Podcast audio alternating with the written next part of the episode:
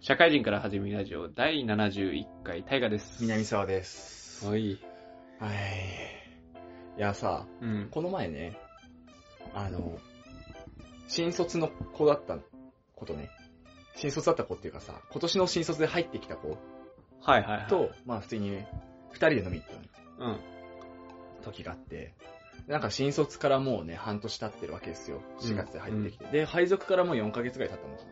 うんうんで、なんかね、もろもろいろんな話聞いてたんだけどさ、はいその新卒の、やっぱね、悩みみたいなのがすげえあるらしいのよ。あるでしょそうそう、俺ね、あんまり新卒の頃の悩みってそんななんか深いのなかったんだけどさ、やっぱなんか友達っていうか同期同士のマウントだったりとかさ、うん配属部署が違うとさ、教え方のなんちゃらかんちゃらとかさ、やってる仕事がどうこうとか違うじゃん。うんで、うちの部署結構ホワイトチックで、うんあれが全然、残業とか全然なくて、うんうんまあ多分その子も残業時間月とか20時間ないんじゃないかなってぐうらいんであったりするんだけどさ、なんか逆にそれが嫌だとかさ、ああまあまあそう周りがめっちゃ業残業して忙しそうにしてるのを見ると自分それじゃ納得できないとかうさ、んうんうんっていう話をね聞いててさでプラスなんだっけさっきもちょっと話したけどさ、うんうんあのラジオ収録外のところでうん話したけどさ、そのメールくれてた人がさ、うんまあ、社会人になってる年って話じゃないですかはいはいうまくいってればね、うっんてなるとさちょ新卒の子が悩み出すのってこの時期なのかなっていう悩むだろうねっていうのをすげえ思ってもう差がつき始めてるじゃないですかいろいろで、俺が自分が実際にさ、その、新卒の時どうだったかなって思ったのよ、うんこの前。うんまあ、この前ちょっとね、南沢病気して寝込んでて、うんその頃になんかそんなことを暇だから考えたんだけど、はいはいはいその時に思ったのがね、俺研修期間めっちゃ長かったのよ。新卒じゃないけどさ、既卒っていうか、そうだね、既卒で入ったうん会社が初めてだったけど、なんか研修期間1ヶ月ぐらいしか、まあなかったっちゃなかったんだけどさ、うんでもやることマジなくて、うんうんうんで、その後もさ、しばらくやることなんもねえのよ。はいはいで、その中で8時間耐える苦痛。うんうんう俺んそれが新卒で入った時一番きつかったなって思って。なるほどねでなんか、その子もそういうのがあったらしいの、そういう時期は。うんうんうん今はまた別の悩みがあるみたいな感じなんだけどさ。その新卒ならではの悩みみたいなのって結構、なんかテンプレ化されてんのかなって思ったよね。まあ、両極端じゃないないものねだりだと思うけどね。あ結。局 は。まあ、働いてる人は、なんかいいよな、ホワイトでっていうことは言うしさ、うん。それこそ、働いてない人はもっと成長したいと思うかもしれないしさ。まあ確かにね。うん。それこそ隣の芝は青い理論。完全にそうだと思う。なんか、こう、思ったのは、うん。その前職だった時とかは、2年目、3年目になったらなくなってくるよ。まあまあまあ、そうだようね。ん。コミュニケーションを新卒の時ってよく取るからそういうことになっちゃうわけで、うん。もう新卒から離れた時ってなんかもうあんまり飲み会もないし、うん。仲いい人だけとこう絡ん、あの、付き合っていくと、まあ、なくなんじゃないそういう、うんもうなんか人間関係的な話じゃん。そうだよね。うん。なんかもう一個あったのがさ、うちの今の課うん。が、あの、その子と同期に入った人が、中途で入った人が2人うとんその子の3う人ん。うなの、ん。その3人のさ、仕事の奪い合いが激しいらしいのよ。はいはいはい。なんか、何かしたがるみたいな。はいはい。で、なんか、まあ、実際自分たちの仕事うん。を、まあ、助けてくれるっていうのはすげえありがたいんだけどさ、うん。あれもやります、これもやります、みたいうん。うなんのを、その3人のうち誰がやるかみたいなね、はいはいはいはい。誰が一番助けられたか勝負みたいなのが暗黙に出来上がってるのがすげえきついらしいの。そうそう。うん。それもはね人間関係だもんね。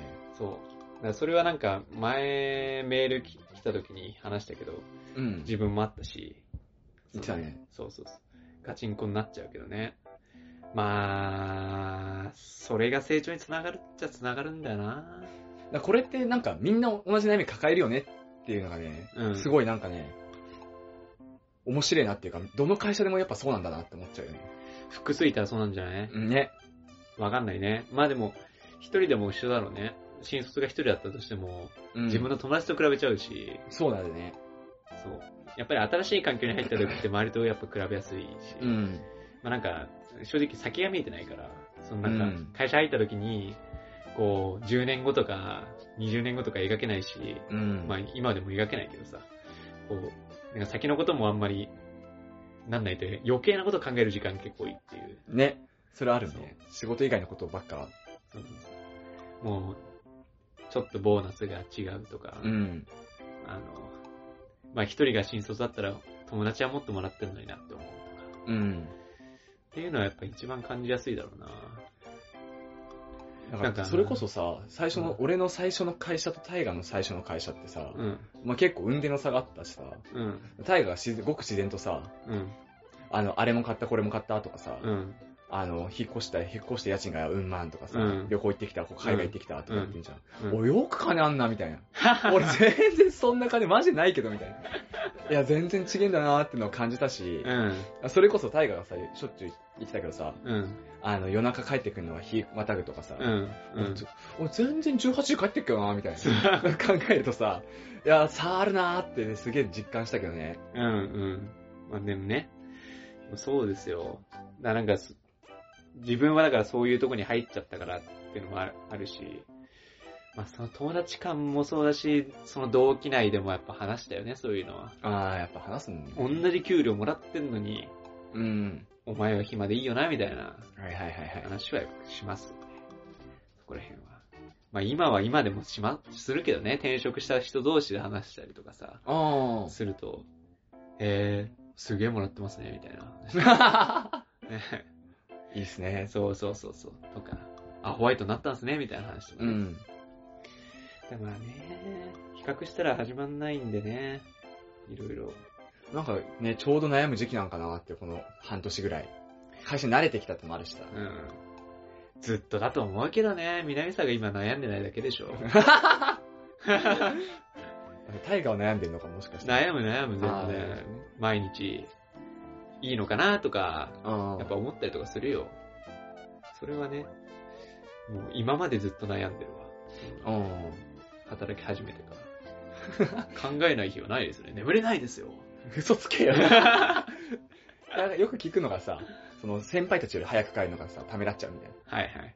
なんかもう、本人、先輩たち本人としてはさ、うん別にやることないなら帰っていいよみたいなスタンスだけど、やっぱね、気にしちゃうとかもやっぱあるよね、新卒だと。はいはいはいはい。なるほどね。悩みって、大変よなって。新卒って大変よなって、1年目、本当に。あ、そうん、思うね。気使うことも多いし。う。うんうんうん。すいません。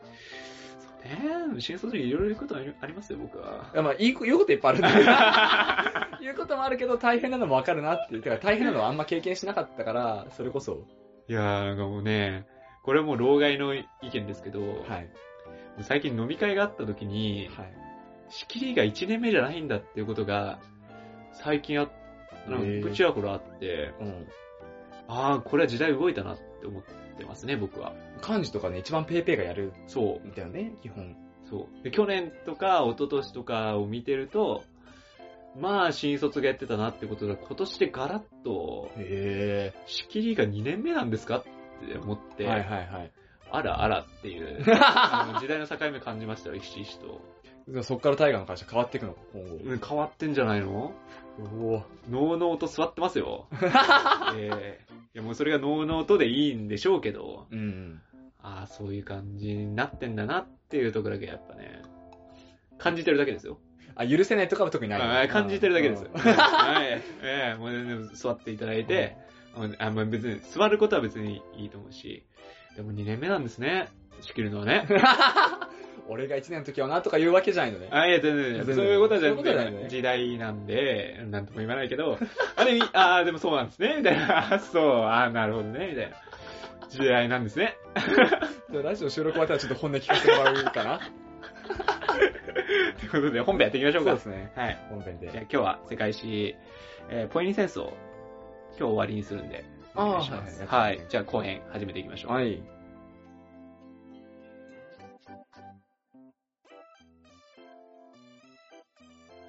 はい、本編です。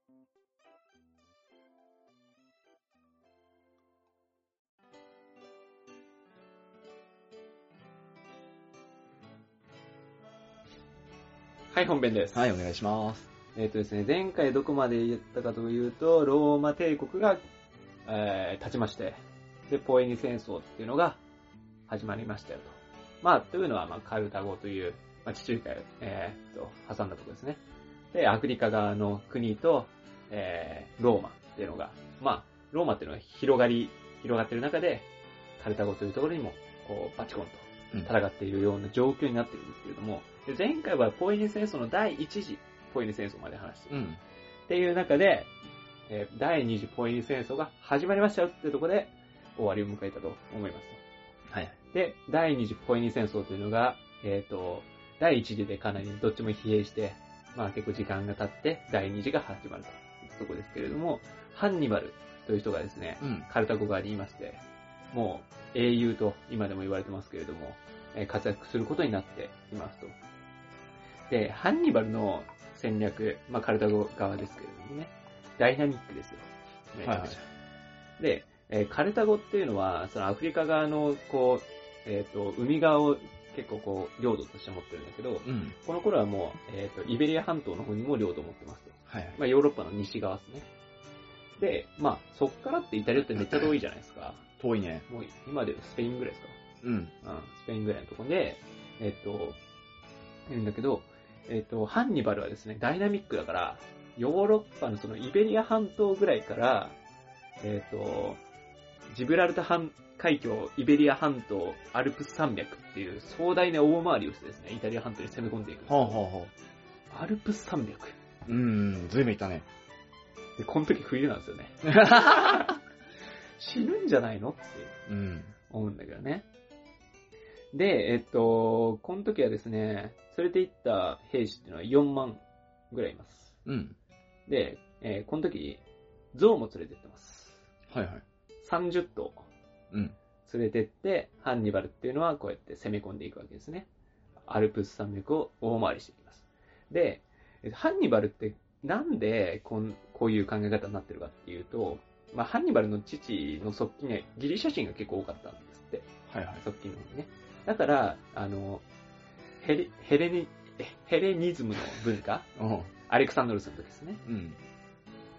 はい。はい。スパルタの王政とか、ギリシャ的教養っていうのを身につけてたんで、はいはい。で、えーアレクサンドロスっていうのは結構こう、遠征とかをしてたわけじゃないですか。アレクサがまた反応してるけれども、えっと、こうやって遠征をすごいしてたからね。はいはい。そういう考えっていうのを持ってたんですよ。はいはい。だから、そこが影響して今回のこう大回りっていうのを思いついたんじゃないかなっていうこれには、はなっていますと。で、あと、ハンニバルさんはですね、まあ、ここでちょっと話しておくと、えー結構人望もあったんですよ。うん。うん。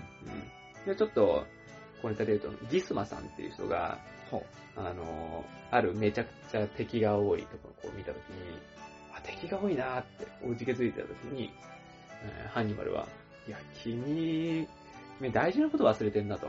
見逃してると。あんなに敵多いけど、あんだけでギスマはいないんだよ。うん。ギスマ超強いのに、相手にギスマになるって余裕じゃんみたいな。あで、もうみんなが笑ったっていう人望ありましたね。あ。 ギスマさんが言うご、なんか、人望あった気がするけ ど。まあこれなんか、えー紀元前、2016年の館内の戦いでの出来事らしいです。うんで、まあ、えっ、と、まだそこまで行ってないんですけど、じゃあその遠征、アルプス越えの、えー遠征、どうなったかというと、もうめちゃくちゃ、あの、過酷な行軍でしたと。うん、だろう冬。だからね。で4万人連れてったじゃないですか。結果的に2万6千まで減るっていう。うん、だいぶ減ったね。そう。どこに至っては3頭まで減るっていう。 27頭が9割消えてますけど。とんでもない、もう結構疲弊して、えーイタリア半島までたどり着くとうん。いったところがあるんだけど、えーただ、ローマ側は、あの、あっちから来るって絶対思わないじゃん。うん。そう。だから、そんだけ、あの、多大な、こう、犠牲を払った、ですけれども、えっ、と、その、共和制ローマの方には衝撃をすごい与えることになったし、えー結果的に言うと、北イタリアの方に、こう、えっ、と、まあ、軍事地域み、えー地域みたい、うーんと、勢力図的には、うん。えーつけるようなとこまで、えー行ったと。いった感じになっていますと。でですね、まあ、ハンニバルの攻め方で言うと、えっ、と、まあ、北イタリアの方に勢力基盤を置きましたと、うんなった時に、えー、共和制ローマって前回話したと思うけど、同盟都市っていうんだよね。そんなにローマと、えっ、と、関係値が、えー深くない。うん。まあ戦争には一緒に行く、いてよっていう義務を働いてるぐらいの都市に関しては、えっ、と、そういう、そういう都市が、同盟都市があって、そこに関してはもうかい、うち、うちだ。カルタゴ側は、お前らを解放し、解放してやるための戦いなんだ。うん。みたいな感じにして、えーローマ側との、こう、関係性を、なんとかしてこう、切って、うん味方につけようともしていたわけなんですけれども、まあ割とですね、このローマとの結束っていうのは、えーずっとこう崩れないまま、膠着状態がハンニバルとしてはあったとうん。いった形になっています。でですね、まあ、そのままローマ、本、本、都市のローマに攻めていけばいいんだけど、まあやっぱもう2万6千しかいないじゃないですか。うん。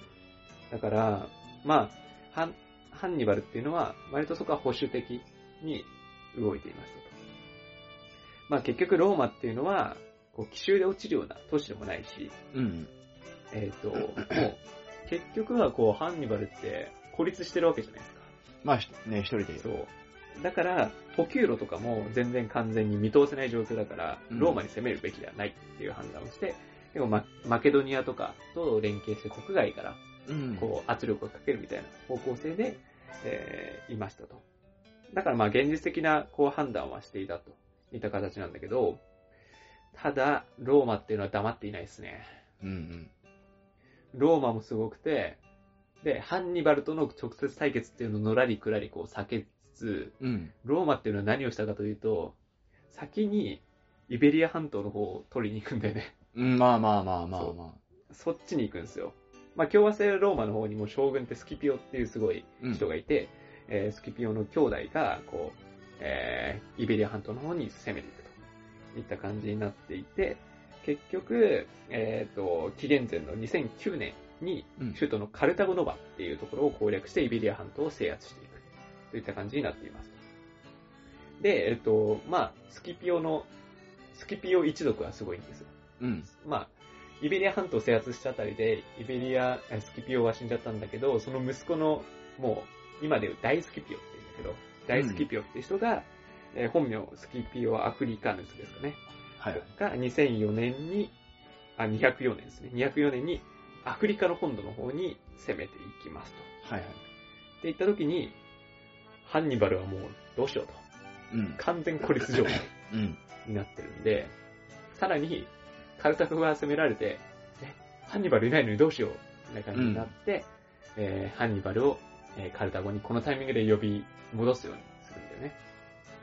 で、この時に、えっ、と、2000、えっ、と、前、紀元前203年に、えーハンニバルっていうのは、15年ぶりに、こう、カルタゴに戻ってくるようなはいはい。感じになっています。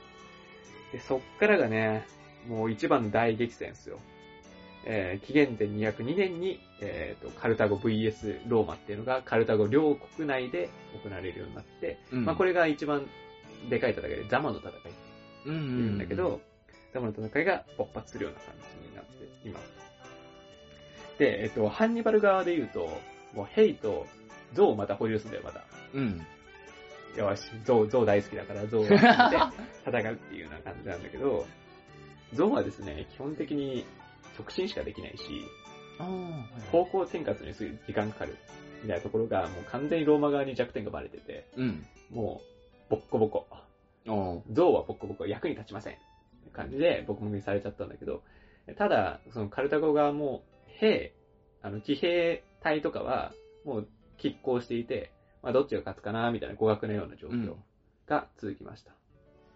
ただね、徐々に徐々にローマ側が勝っていくことになるんだけど、うん。なんでかっていうと、カルタゴっていうのは、こう、歩兵、傭兵扱いで、まあ、結構自由な感じなのね、雇われ的な感じ。うん。ただローマっていうのはもう公務員的な感じで、もう国の結束が強いんだよねう。ん。、だかららそこの部分で意識の違いで、どんどんどんどんローマがちょっと優位になっていったといった感じなんだけど、まあ、そこでもハンニバルっていうのは、もう経験値の高い部隊だけを集めて中央突破して、どんどんどんどん、えーえーと、攻めていって、まあ一進一退。まあ結局一進一退ぐらいで、えーと、持っていた。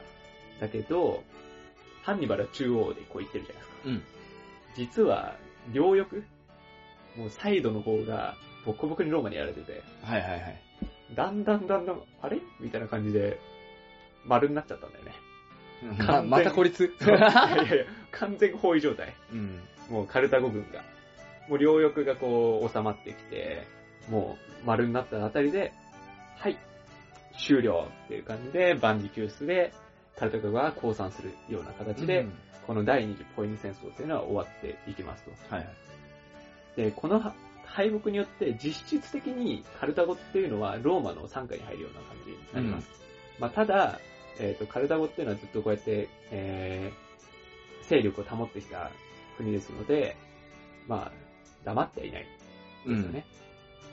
だから、えっ、と、ハンニバルっていうのは、その中で行政改革をしてだとか、えっ、と、賠償金の返済みたいなところはローマ側にどんどんしていって、えっ、と、活躍していくんだけれども、まあ、ハンニバルの最後で言うと、国内から、まあ結構、こう、行政改革をしたことによって、反発もあったりとかして、はいはい結局シリアに亡命して、えーそ、そこで、まあ、結局た、確か自害だったと思うんですけど、うん。死んじゃうような形になっています。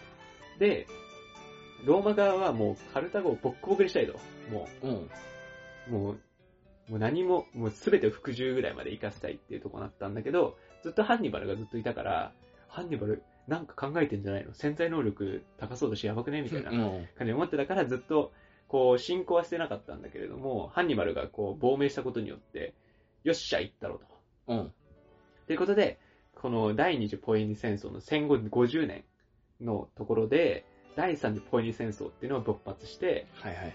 もう日本でいう大阪夏の陣みたいなんですね。うん。もう最後の。そう、ほぼ価値格のローマの侵攻っていうのが始まり、一応3年攻防戦ぐらいがあったんだけれども、最後はもうカルタゴが力尽きて、もう街は全部壊滅。うん。で、住民はほぼ戦死か奴隷。な感じで、もう国すべてがもう消滅したと。う。みたいなん感じで、もうカルタゴはもう歴史としては閉じるといった形になっていますので、これからローマっていうのはどうなっていくのかはいはい。といったところを話していくと思います。と思います。ちょっと仏教やりたいなって思って、あ次。なので、どうしようかなと思ったけど、まあ、このままちょっとローマをかじるか、そのままちょっと仏教をちょいちょいとやっていこうかなって思ってますので、次回もよろしくお願いいたします。あ。はい。ありがとうございます。はい。じゃあエンディングですかね。エンディングで。はい、はい、リグです。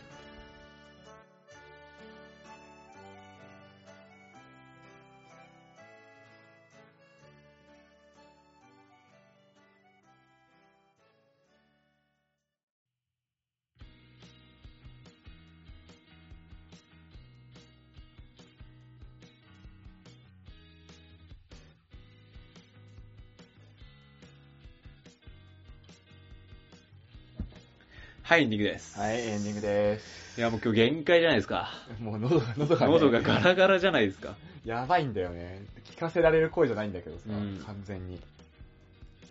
風邪ひいてますね。風邪ではないね。カラオケとかのせい だね。いや、ポエニ戦争で思ったんだけどさ、うん、さっきなんか大阪の陣みたいな感じみたいな最後ね。うん、あの、第3次がね、うん。出たけどさ、なんか基本戦争してさ、相手を屈服させるじゃん。うん。そ、その後ってさ、もうそこ絶対反乱する気しかしないじゃん。そうだね。なんかそれが反乱しないで今の形になってるのってすげえなって思うんだよね。いろんな国。でも、今回の話で言うと、ほぼさらちにしてるようなもんだからね。そうだよね。う。うん。あの、家康結構すごいなと思うんだよね。うん、大阪結構残ってるじゃん。そうね、まあ、まあ大阪城とかはね、もう使い物にならなくなったけどさ。まあ、土地というか、うんどうなんだろうね。なんか部下もそんな、なんか皆殺しにしてないよね。その、うん、うん。豊臣配下の。人とか。うん、うん、うん。あれでなんか政治がうまくいくのってすごいなってね、なんか、ちょっと感心したわ。もう圧倒的だったんだろうね、その頃は。あーね、うん反乱する気も起きないぐらいなそう。勢力みたいなね。あそこで全く、まあ大阪っていうよりも他の人が反乱しなかった、反乱して たか。そこちょこちょこちょこちょこあったよちょね、こ多ちょ分こあね。ったけどねう。ん。あったけど、まあ圧倒的だったんだろうな。起きても大丈夫って感じの。うん。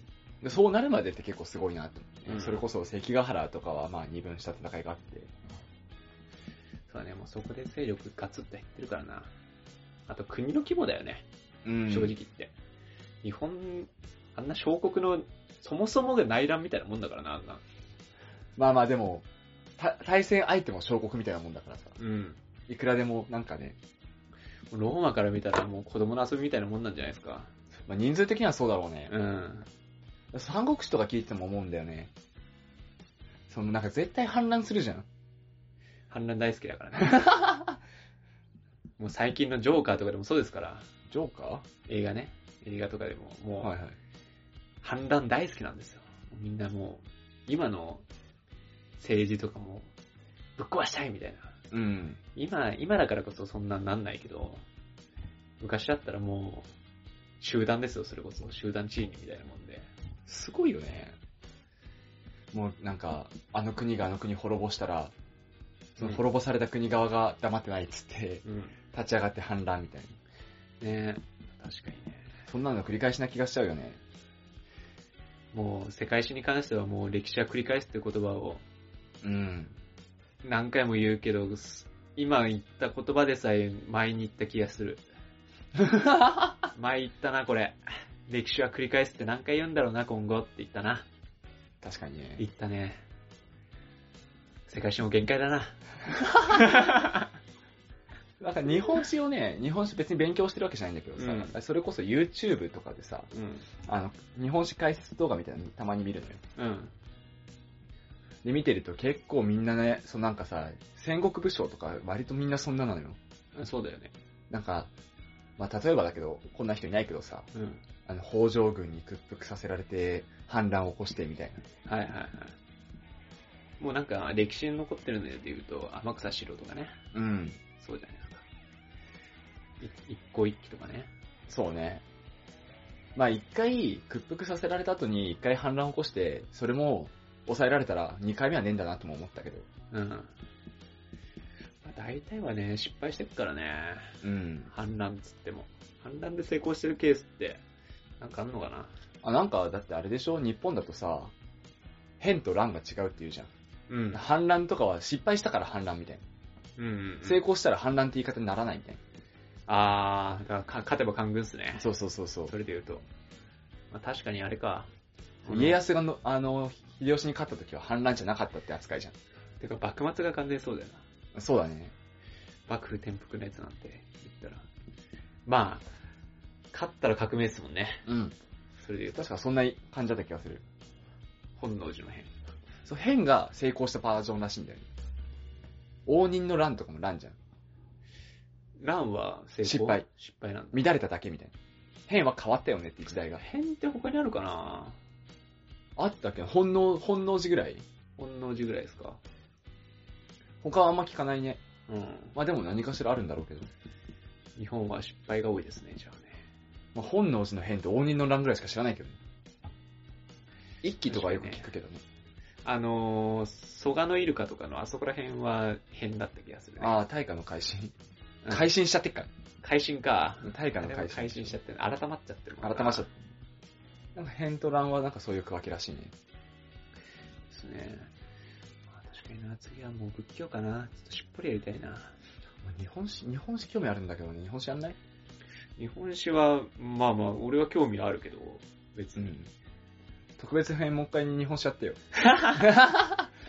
前神様のなんかやってたじゃん。そう、まあ割と日本史はもう、そもそも、そそんなに詳しいからな。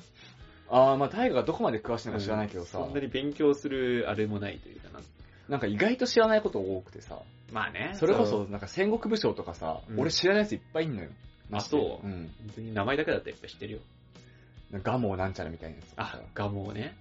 あれもうの、信長の野望だったら強いです。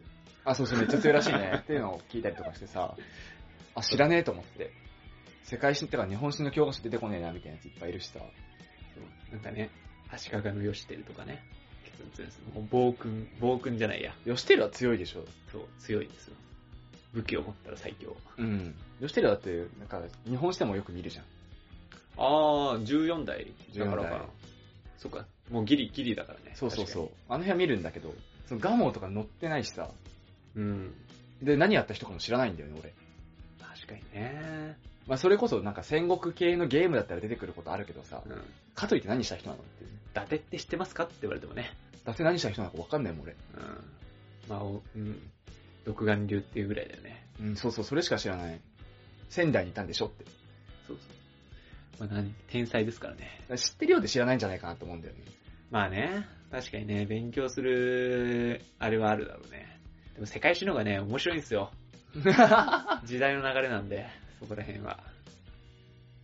結構ね、日本史を掘り下げたとしても、あんまり得るものはあんまり多くないかなとは思ってはいる。うんそれで言うと。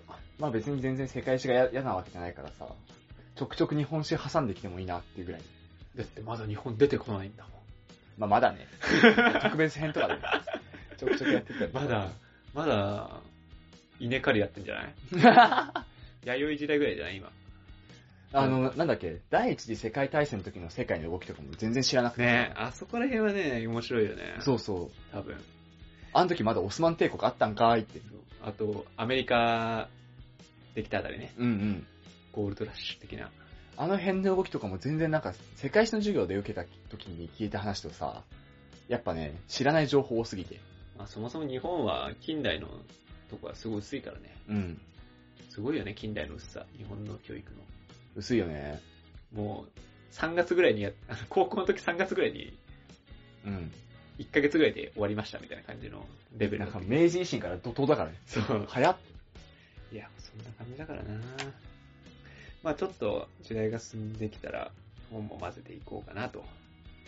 特別編でやったりしないのいや、おも、まあ、面白いんだったらやる よ。全然。まあなんか何もない特別号の時にやりますか。で今度の特別号。いや、逆に、俺が世界史やったいが心理学やる。ああ、まあ全然全然、シャッフルで、そう、シャッフル会。全然いいよ、それは。面白い、面白くないかもね。そのままチェンジしたままやるとか ね。まあ、そのままチェンジっていうか、まあ、大河が心理学で興味あることやってさ、はい俺が世界史で興味あるパートだけ抜け出してやるとかね。はいはいはい。いいんじゃないですか。まあ、やりましょうか。 80回は。 先長えな。そうね。まあ、80回何やるかは、ゲスト呼ぶとかもあるんで。あ、そうかそうか、はいいろいろ考えてんだね、俺はい。たっち。ていうのもあるんで、機会があった時にやりましょう。本編溜まってないのに、特別編の話ば っかりね。そんなにね、毎回、面白いことやってるつもりはないけど、うん。そうまあ、結局、特別号の方が、そんな自に由聞かれてないっていうのもあるんですけど、あ、やっぱそうなんだ。うん、そういうのもありますよ。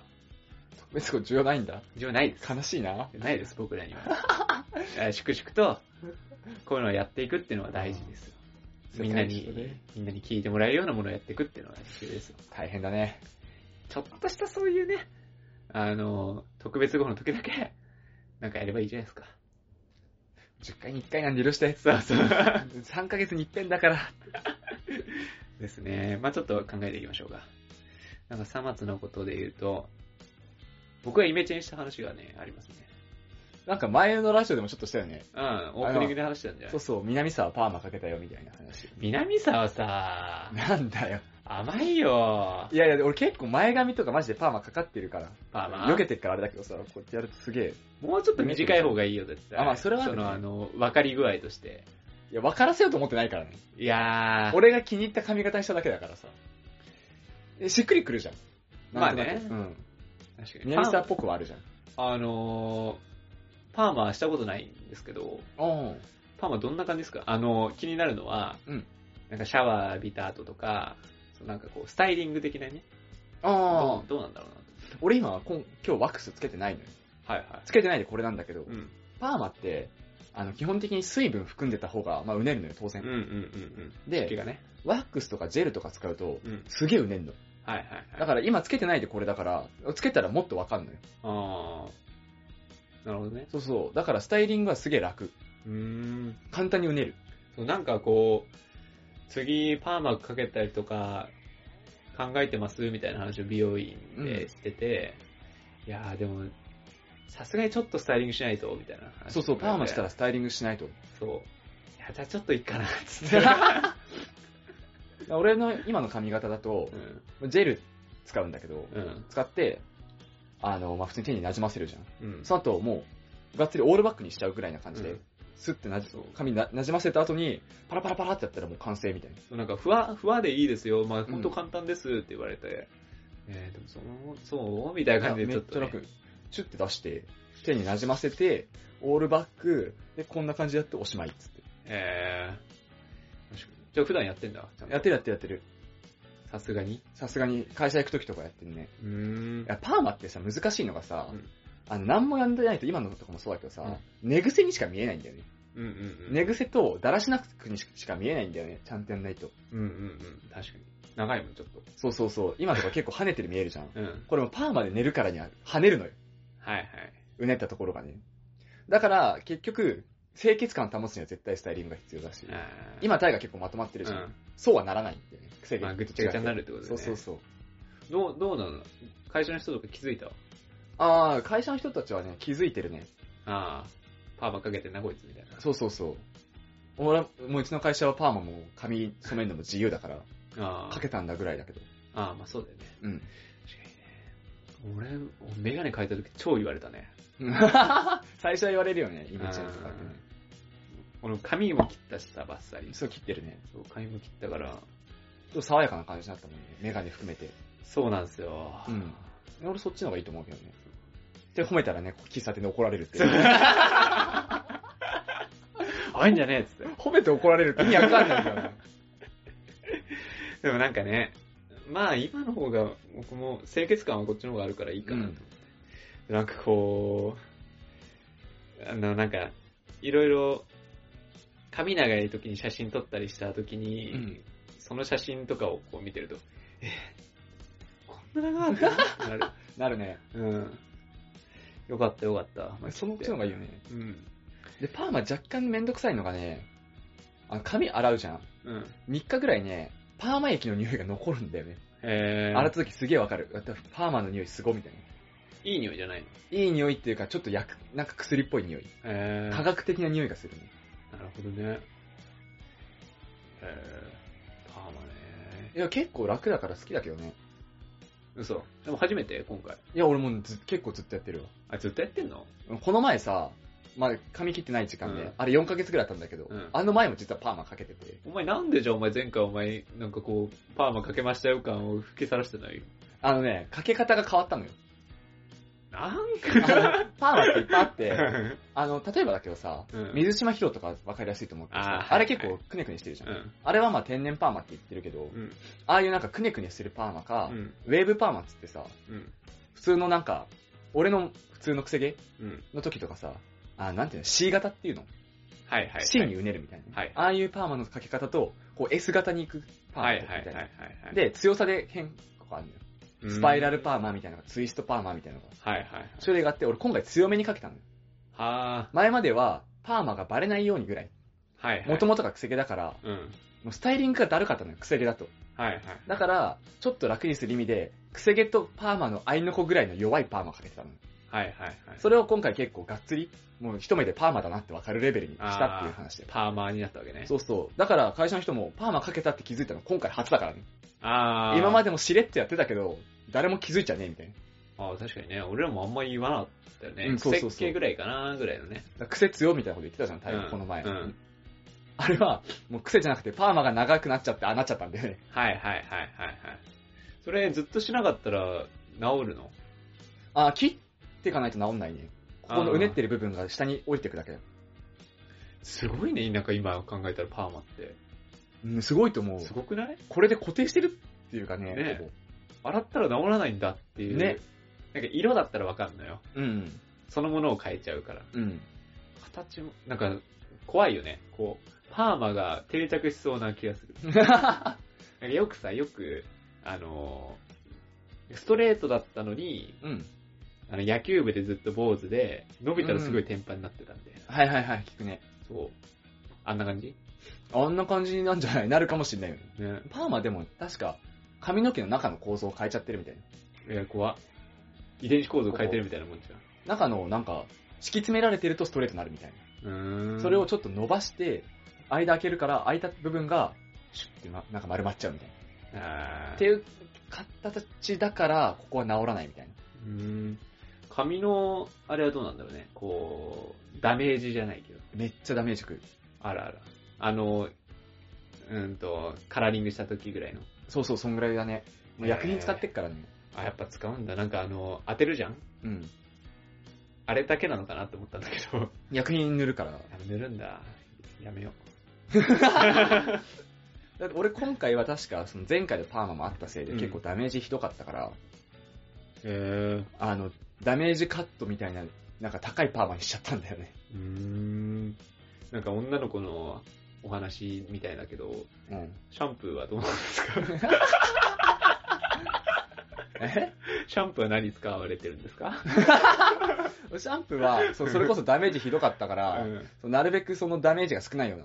えー前までなんかそれこそスカルプ D みたいなやつ使ってたのよ。うんうんうん頭皮ケアみたいなやつうんうんうん使ってたんだけど、パーマ当ててダメージひどいってのが分かったから、うんそのなるべく保湿みたいああ、潤いをな。ね。そうそうそうそう、はい、与えてあげるみたいダな。メージケアの方に変えたね、はいはいこのタイミングで。結構高いのを使われてるんですか前、でもそんなか、前もさ、そうんのスカルプ D みたいな薬剤みたいなの入ってたから、値段そんな変わんない。ああ、そう。えー、なるほどね。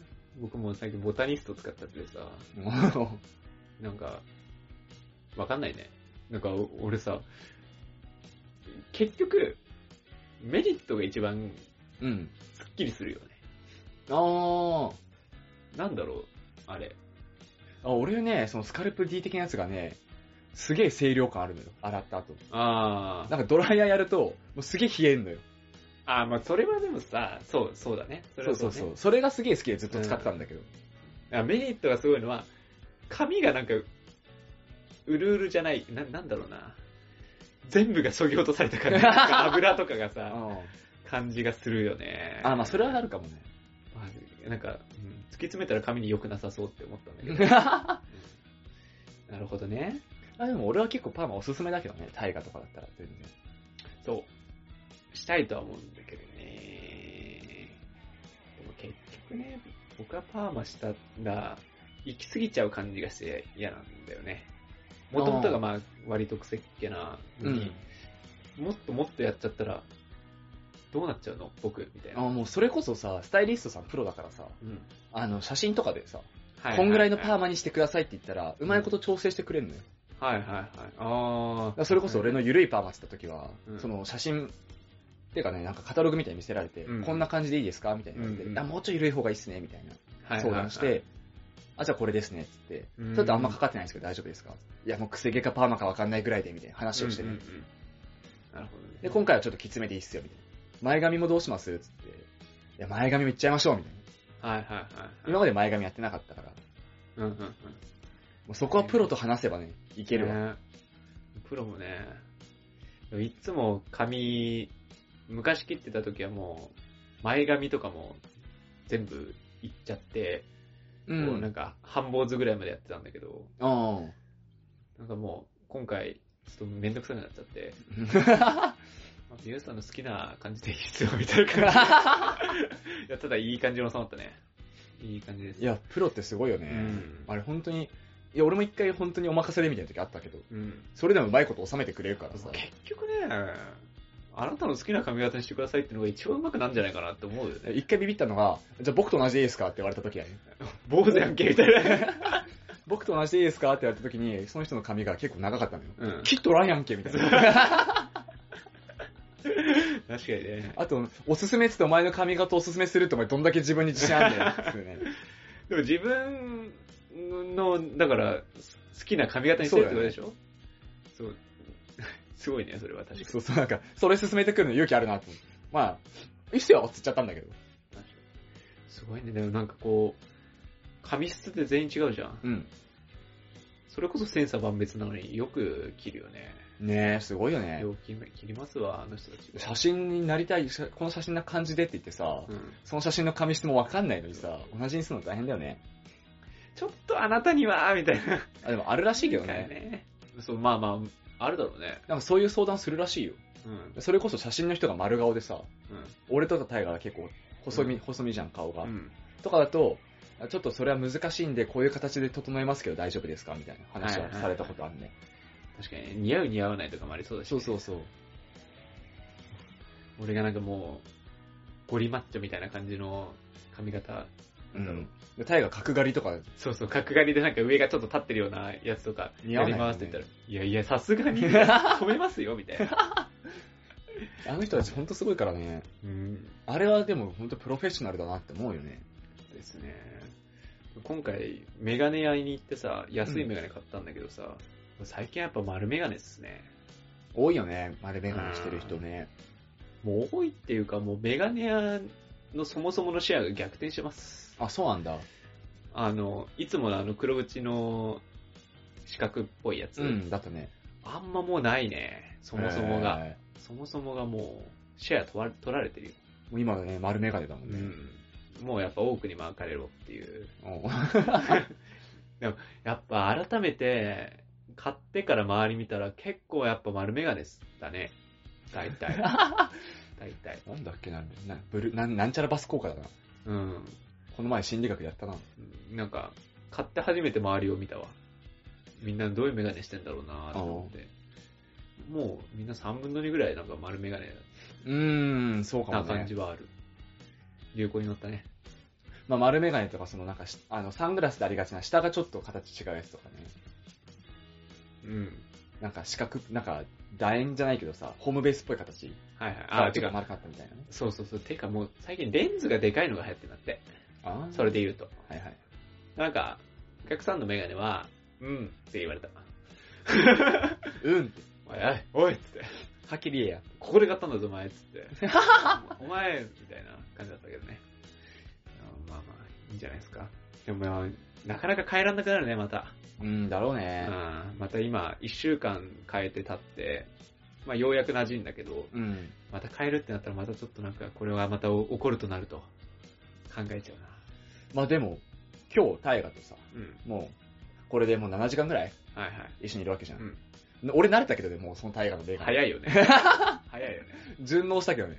もうん。うそれで大河だなと思っちゃったやっぱり、顔がメガネじゃないですかね。の。あそう言われるとね。ー、かもね。うん。もう顔がメガネだと思ってたけど、実はまたメガネではない。うん。なるほど。顔ですね。次だから大河立った時に、前のメガネ戻したら、俺多分違和感あると思う。確かに。あれって。交互でいくなんか新 鮮、毎回毎回新鮮味やめを、ろ。なんかマンネリ化の恋人みたいな。や めろ。ちょっと違うプレイをみたい な。マンネリした恋人み たいな。毎回違うメガネだ。あれ、今日大河違うねっつって。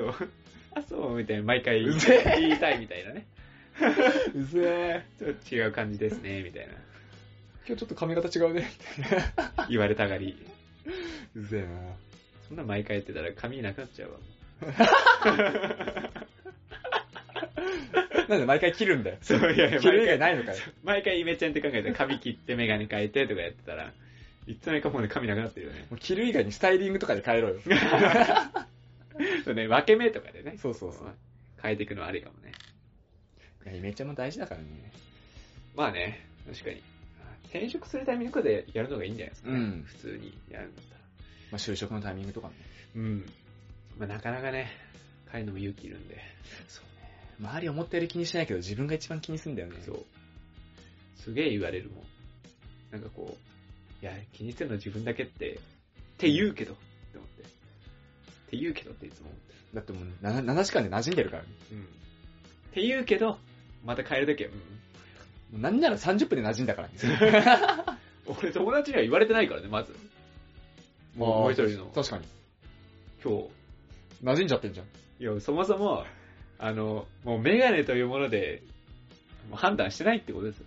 いや、もう心と心じゃんみたいな。で言わない人だけどね。なんか言わないね パーマかけてもない人だって俺髪染めた時も何も言われてないです。 気づくだろっていう。なんだもうやっぱハート、ハートしか見て見てないんじゃないそうそう、あいもうああの子はね、うん。俺たちのハートで付き合ってくれてるか人間ハートだから。ら。うん、見た目じゃねえんだ。 そう俺も、あ初めからお前パーマかけたとか言ってる。パーマそれパーマかとか言ってる。俺それ字で言ってたからね。そうそうそでう。も俺大河にメガネ変えたって言ったけど。そうそう あって開口一番。もう表面上の好きですよ、もう。そうそうせえな10年来の浅い関係だわ。あ、やべやべ。そうだそうだ、忘れてた。あの、土産土産、トルコの。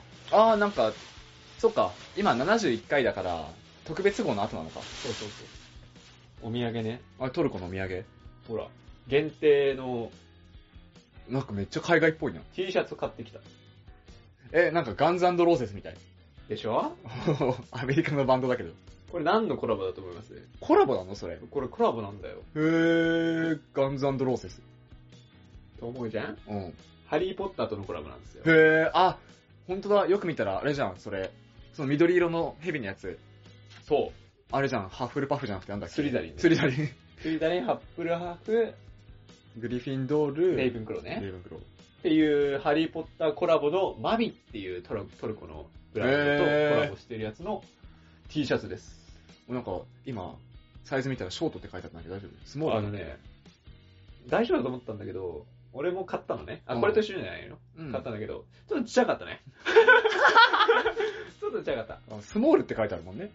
いや、でも、やっぱ海外のやつは、ありがとあのね、ちょっとデカめなのよ。う。まあまあまあ、それはね。うん。でもちょっとちっちゃかったね。でも、日本で L だからさ、海外だと M とか。 うん、まあ結構ね、最近、流行ってんじゃんパッツン系がパックン系。うん。オッ浮かしていこうよ。ケーオッケー。乳首を。お 痩せ型がやったら直せるんだ よ。マッチョがやるからかっこいいんだよ、あれは。まあ俺は無事、家着として。うん。俺行きもました多ね分、普通に、会社にもこれ着てけるしね、別に。意外とでも、かっこいいと思って買ったんで。えかっこいいかっこいい。はい。良いと思います。ハリーポッターわかんないけど、グリフィンドールがわかるぐらいだから。そう。いや、なんかいろいろコラコラボをしてて、そのうんマビっていうブランドと、スーパーマンとか、バットマンとか、アメコミ系コラボしてて、あとハリーポッターうだったんだけど、まあ、スーパーマンのやつ買ったもんなと思って、でもその3つだったら俺ハリーポッターが一番いいね。一番かっこいいやつを買いました。あざーっす。ていう、デザイン性も何も伝わらない、お土産を買ってきましたね。あざーす。っていうところで、トルコ特別編は、次回というところで、次回なのかあれ ?71 回だから終わっ前てる前回じゃん。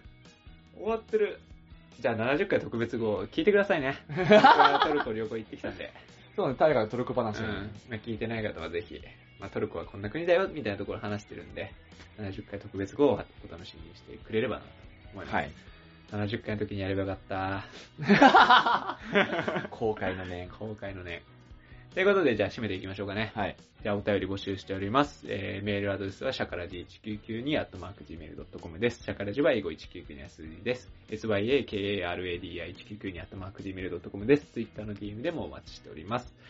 それではまた来週お相手はタイガと南沢でした。